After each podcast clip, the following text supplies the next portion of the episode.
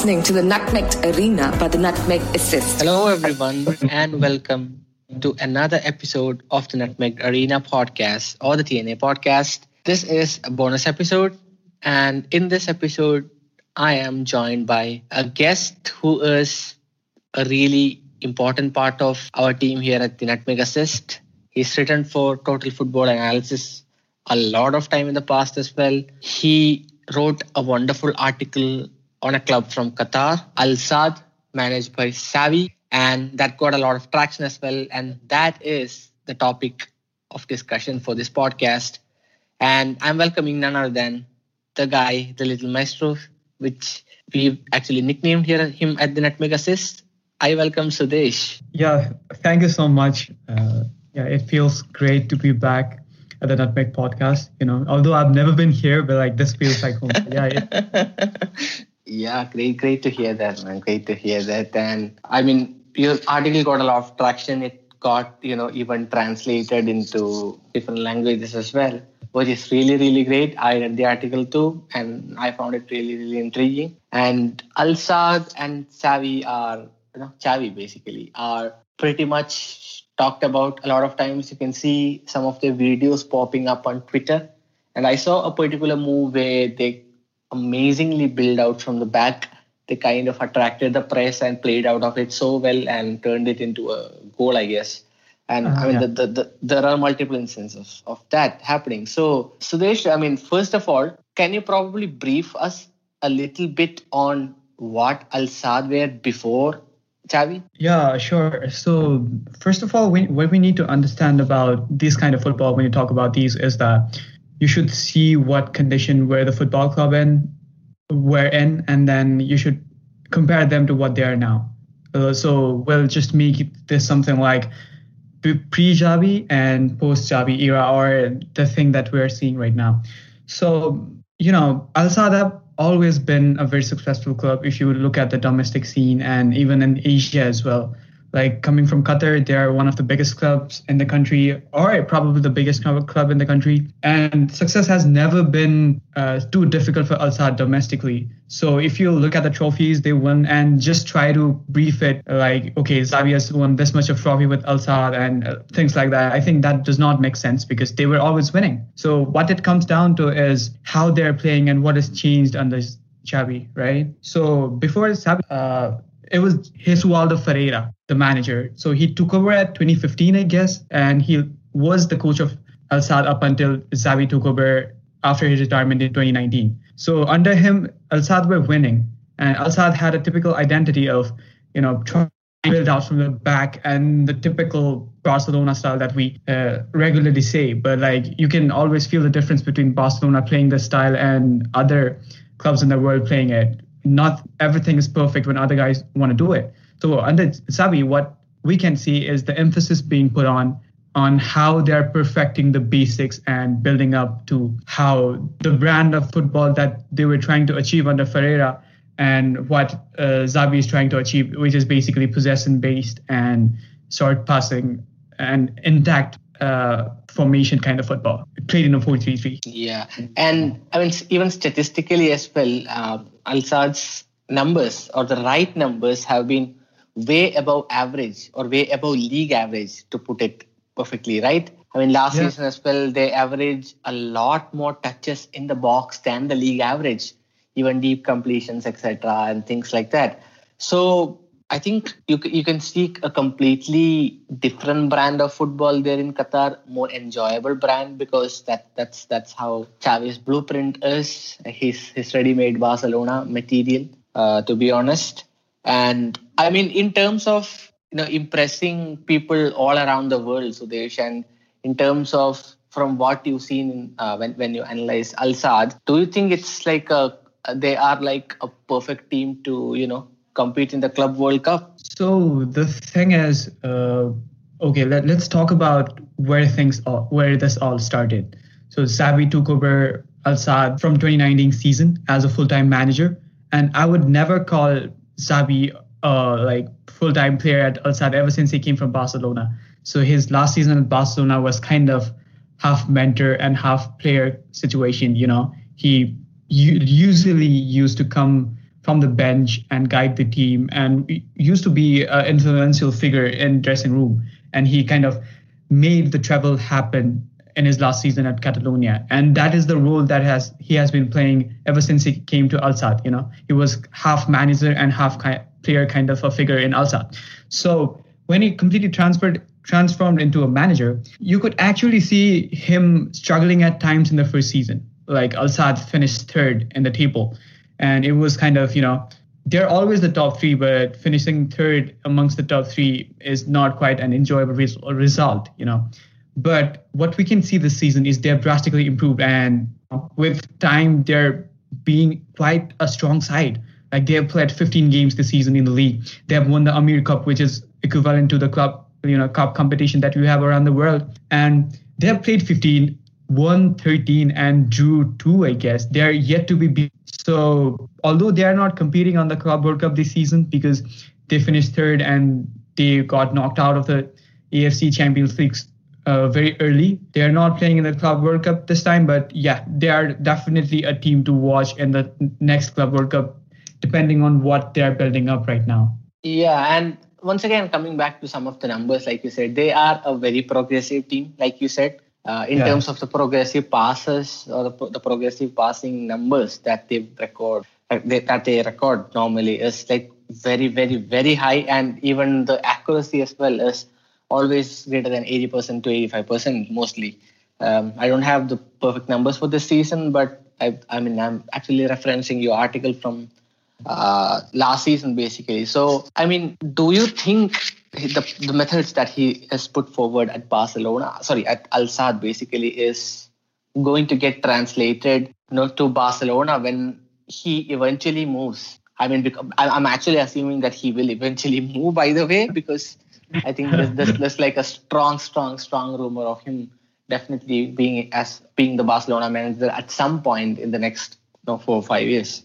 Yeah, I think the attention towards Xavi Al Sadd uh, is basically because people expect him to take over Barcelona in the future, and it's less about him being uh, Al Sadd manager, but it's more about like him playing a brand of football that will suit uh, in Barcelona's bracket in the coming future, right?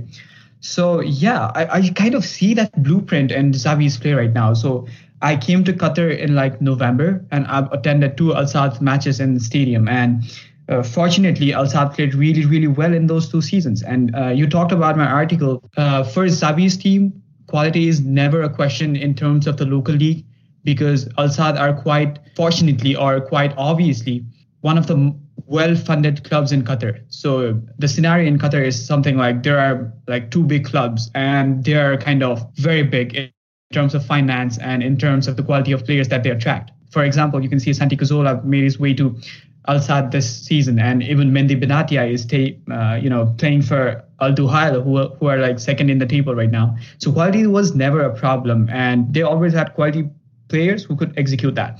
But if you uh, look at the article that I presented last season, the numbers, the fault in the numbers were actually in how Al Sadd finished their chances. So their striker Bounedjah uh, he's from Algeria and he was massively underperforming his xG. And if you look at him this season, he has massively improved on that. So like 17 rough goals from 14 expected goals is like he's overperforming that stat. And another thing that we need to consider is first season at, at Xavi's defense was not as you would expect from a side that were continuously pressing and were continuously maintaining a high line.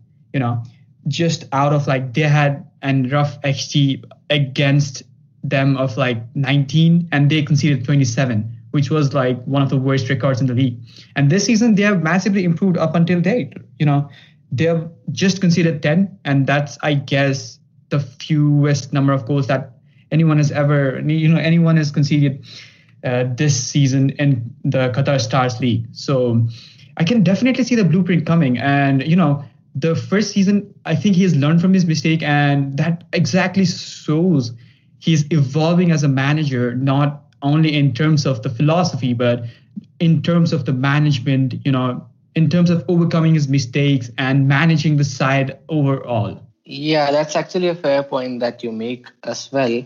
But I mean, I don't want to kind of uh, you know, bore the listeners completely, but can you probably give us you know, a little bit more insight onto the formations, how they work in position, how they work out of position, etc. Because that would probably be a little bit more intriguing and you know give a bit more idea on what people can expect when you, know, you hire Xavi. So it's basically you know where we can trace the basic blueprint of Xavi's philosophy is his formations. So he regularly goes on with 4-3-3, which is like trademark Barcelona formation. You know, you have four defenders, then shielded by three midfielders, uh, and regularly there are like one defensive midfielder and one controller, and they are right now that in form of Santi Cazorla, and three attackers. And fortunately, Xavi Al have quite, you know, have a very interesting combination of players when they're at their best or when the squad is complete. Uh, they have Hassan Al Haydos, who is Qatar national team's captain. He he plays from the wing, but he's an exceptional playmaker. You know, so they have like creative set of players, and uh, the formation works something like they progress the they can progress the ball from this middle as well as from the wider area. So 4-3-3 necessarily can turn up into something like um, you know, uh, two, three, five, because the fullbacks are always pushing upwards and trying to get the ball in.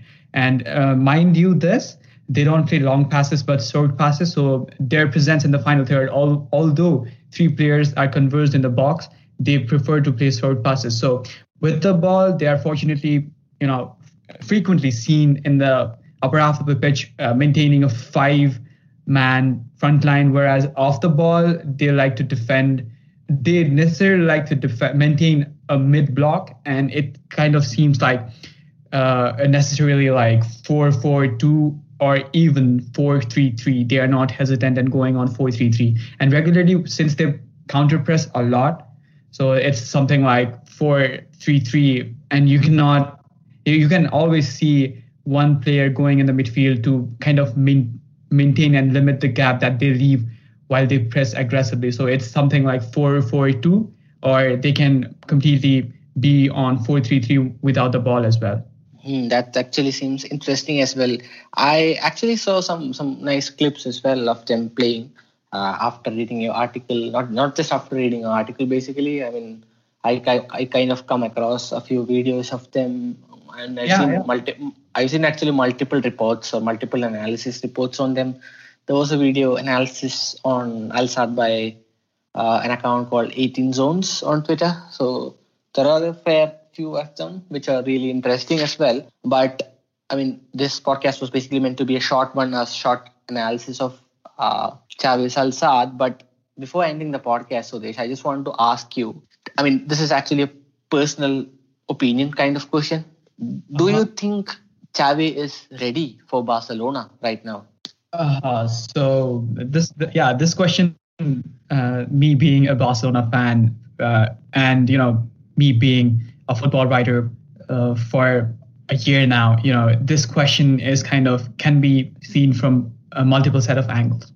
And when I see it from multiple set of angles as well, I think the answer is quite probably no because you should look at things that affect his tenure as manager. And at this point of time, it's not only about Xavi that we have to look forward to. It's also about the state of club that Barcelona is in right now. So they're under a deep crisis. Even Ronald Koeman, uh, in his half season at Barcelona, has not been as convincing as he would have been expected to. But like I think no one expected uh, Barcelona to recover this soon, even after, like especially after the 8-2 humiliation and you know uh, Luis Suarez leaving the clubs. Uh, but I, I, honestly think it's not the right time to hire Xavi right now because he is. This is his first season where he has looked really, really comfortable with this side, with this Al Sadd side. Uh, they will, they might probably go unbeaten this season. They will be eyeing for the domestic treble this season, and he is quite probably eyeing to spend at least till 2022 in Qatar because he is, uh, you know, he is a very big figure, um, except for being Al Sadd's manager because he has been appointed um, 2022 World Cup ambassador and something like uh, a multiple set of uh, things that involves not only Al Sadd but Qatar as a whole as a nation. And I don't think he has the plans of going there. And I, I think it's a big no when it comes to Xavi uh, being in Barcelona right now because whoever comes, he first must seek for stability. And uh, I think it's better uh, f- for Barcelona to continue with Ronald Koeman because he his side were only looking confident, uh, only started looking confident until recently, and putting Xavi in a place like this with only two years of managerial experience would I would not say it would necessarily fail, but would require a lot of patience uh, among the fans and the board in order for the system to work out if it's to work in Barcelona. Yeah, I mean, like you mentioned, uh, you mentioned a really good point there about uh, you know Xavi's connection with Qatar right now, the way the whole country sees him, not just as an ambassador, but kind of as an advisor as well at different times. Because I, I, I saw him on a show actually promoting Qatar national team. I, yeah. I I don't I don't exactly remember which competition it was for. Was it uh, what, what was it for um, the Asian Cup? I, I, I don't quite remember. But uh, yeah, he was actually yeah yeah. So he was actually and, vouching. And, yeah, and you know one thing about uh, that I've noticed is Xavi is always present whenever Qatar national team plays. So he's present on the bench, looking for you know looking at the Qatar national team's um, performance and matches, even if it's a friendly. So you can always look at that and get a hint of like Xavi being more than just a club's manager in Qatar, but like being a part of the broader footballing uh, project that Qatar is developing, especially in preparations of the 2022 World Cup. Absolutely, absolutely, right there. And yes, that probably brings us to the end of this episode. Not, not probably. Uh, this actually brings us to the end of this episode. It's it's a short and crisp one. Um, I love the analysis, Sudesh, and I hope the listeners enjoy this as well because the analysis is really, really good and you have to follow Sudesh on social media as well. I don't say this or I'm not saying this because he's part of the Assist. He is a really good writer and he actually covers some press conferences for the Assist, covering Kerala Blasters as well in the Indian Super League.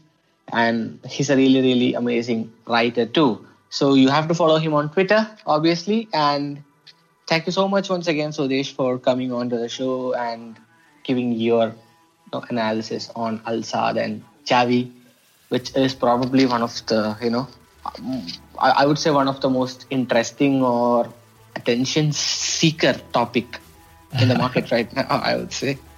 Yeah, always a pleasure. Like I mentioned, this feels like home. So always a pleasure coming back to home, you know. Yeah. So yes, that brings us to the end of this episode. Until next episode, bye bye and take care.